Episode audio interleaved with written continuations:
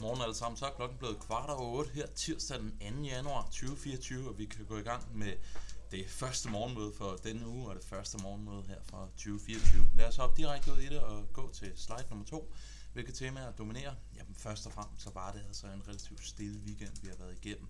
Der er ikke sket det helt store i den globale økonomi. Jeg synes det mest bemærkelsesværdige, om det har måske været endnu et angreb på et mærskib, som betød, at Mærsk indstillede transporterne gennem Suezkanalen i, så vidt jeg forstår det, tre dage. Så der er altså lidt en illustration på, at de globale transportkæder, de kommer, eller forsyningskæder, de er altså lidt under pres i øjeblikket med den her geopolitiske uro. Når det er sagt, jamen så slutter aktier af på rekordhøje niveauer, når man måler det i danske kroner og inkluderer dividender. Så rigtig, rigtig god afslutning på 2023, vi var vidne til i fredags. Vi så en svag opgang i de lange renter på årets sidste handelsdag, og så har jeg skrevet den nederste boks. Der er altså i øjeblikket noget usikkerhed om, hvilken vej vi skal over januar måned blandt de forskellige strateger. Og det bunder altså at sige, at jeg har været inde og læse om, hvad de forskellige banker mener, der skal ske over januar. Og det er altså et rigtig, rigtig blandet billede, vi er vidne til. Der er nogen, der er bange for et marked, der har kørt rigtig, rigtig langt, rigtig, rigtig hurtigt. Og så er der altså også nogen, der mener om, at det her det kan fortsætte med at stige, fordi det er januar måned, og fordi der er nye penge, der kommer der kommer ind i markedet. Så det bliver altså rigtig, rigtig interessant at se, hvor vi ender her med over januar. Men øh, hopper vi til slide nummer 3, jamen der viser udviklingen i MSCI All Country målt i euro, eller DKK, det er jo stort set samme sag, med dividender inkluderet. Og der kan vi altså se, at vi med fredagens stigning har et kursindeks på 330, og det overstiger altså den tidligere peak, vi ellers havde set den 3. januar 2022 på 324. Så alt det, som vi havde tabt op igennem 2022, jamen det har vi altså vundet tilbage op igennem 2023. Og grunden til, at vi har gjort det, jamen det er fordi globale aktier, det er altså steget med over 18% for året. Jeg synes også, det er værd at bemærke, at selvom 18% det er jo et meget, meget højt afkast, jamen så var der faktisk ikke på noget som helst tidspunkt op igennem 2023, hvor det sådan for alvor så rigtig, rigtig dårligt ud. Da vi havde den store korrektion op i slutningen af efteråret, her den 27. oktober, tror jeg var det, hvor den bundet, jamen der havde du altså stadigvæk et afkast på globale aktier på næsten 7%. Så selv da vi følte, at nu var det altså slemt, så så det altså relativt øh, godt ud, i hvert fald i sådan en historisk kontekst. Og for at sætte det lidt i relief, jamen så har jeg altså taget de her årlige afkast i globale aktier her på slide nummer 5, og der kan vi altså se, at 2023 det kommer altså ud som et, et relativt stærkt år. Ser vi bort fra 2019 og ser vi bort fra 2021, som måske begge øh, år i en eller anden form øh, var en, nogle outliers, jamen så skal vi faktisk hele vejen tilbage til 2010 for at se et tilsvarende stærkt aktieår, som det vi lige har været igennem. Så det har altså været nogle, øh, et rigtig, rigtig godt 2023, og så har det sådan generelt set faktisk været nogle relativt pæne aktieår, som vi har været vidne til over den sidste dekade. Og obligationer, ja, de kommer altså rigtig stærkt tilbage op igennem oktober og november, eller over november og december måned, skal jeg sige. Og det jeg viser her, jamen det er, det er akkumuleret afkast year to date for en dansk 6-årig statsobligation. Og der kan vi altså se, efter at vi havde lidt stillstand og danset rundt omkring 1% det meste af året, jamen så tog øh, fanden altså ved det op igennem november og december måned, og vi ender altså med at se afkast på lidt over 6% for, som sagt, et indeks, der følger en dansk øh, 6-årig statsobligation.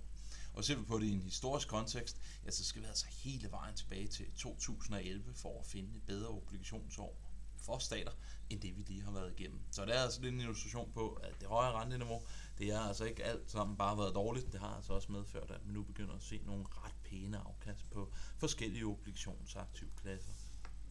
Ser vi på amerikansk high yield, der hvor jeg lige er dogenskabens øh, skyld, så jeg ikke har hættet om til danske kroner, men øh, bare ser på det som en amerikansk investor, ja, der har du altså oplevet et afkast på 13,4%. Så også for de mere spekulative del på obligationsmarkedet, så har det altså været et rigtig, rigtig stærkt år, som vi har været vidne til.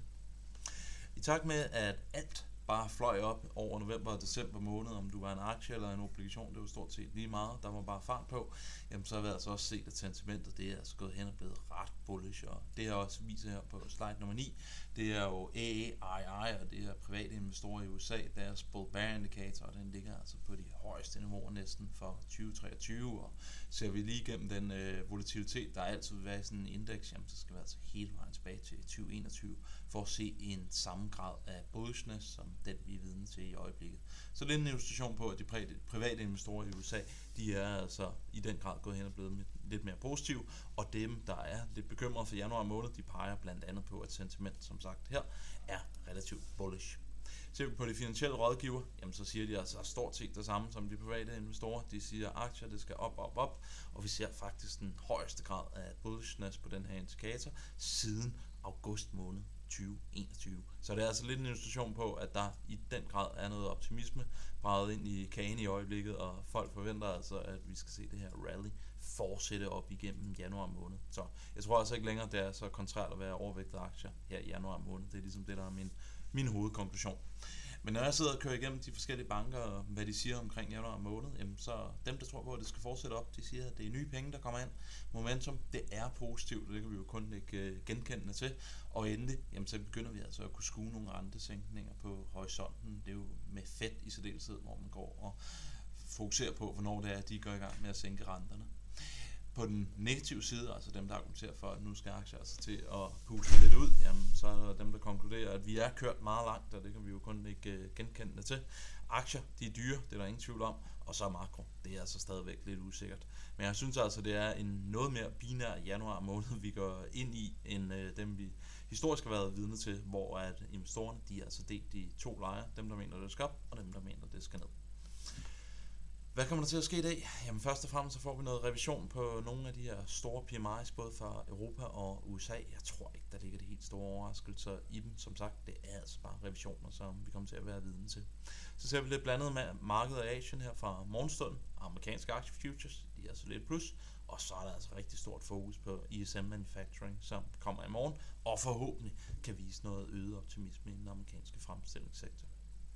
Med disse ord, jamen, så ønsker jeg alle sammen en rigtig, rigtig god dag på det finansielle marked, et rigtig godt 2024, og vi høres ved i morgen. Hej!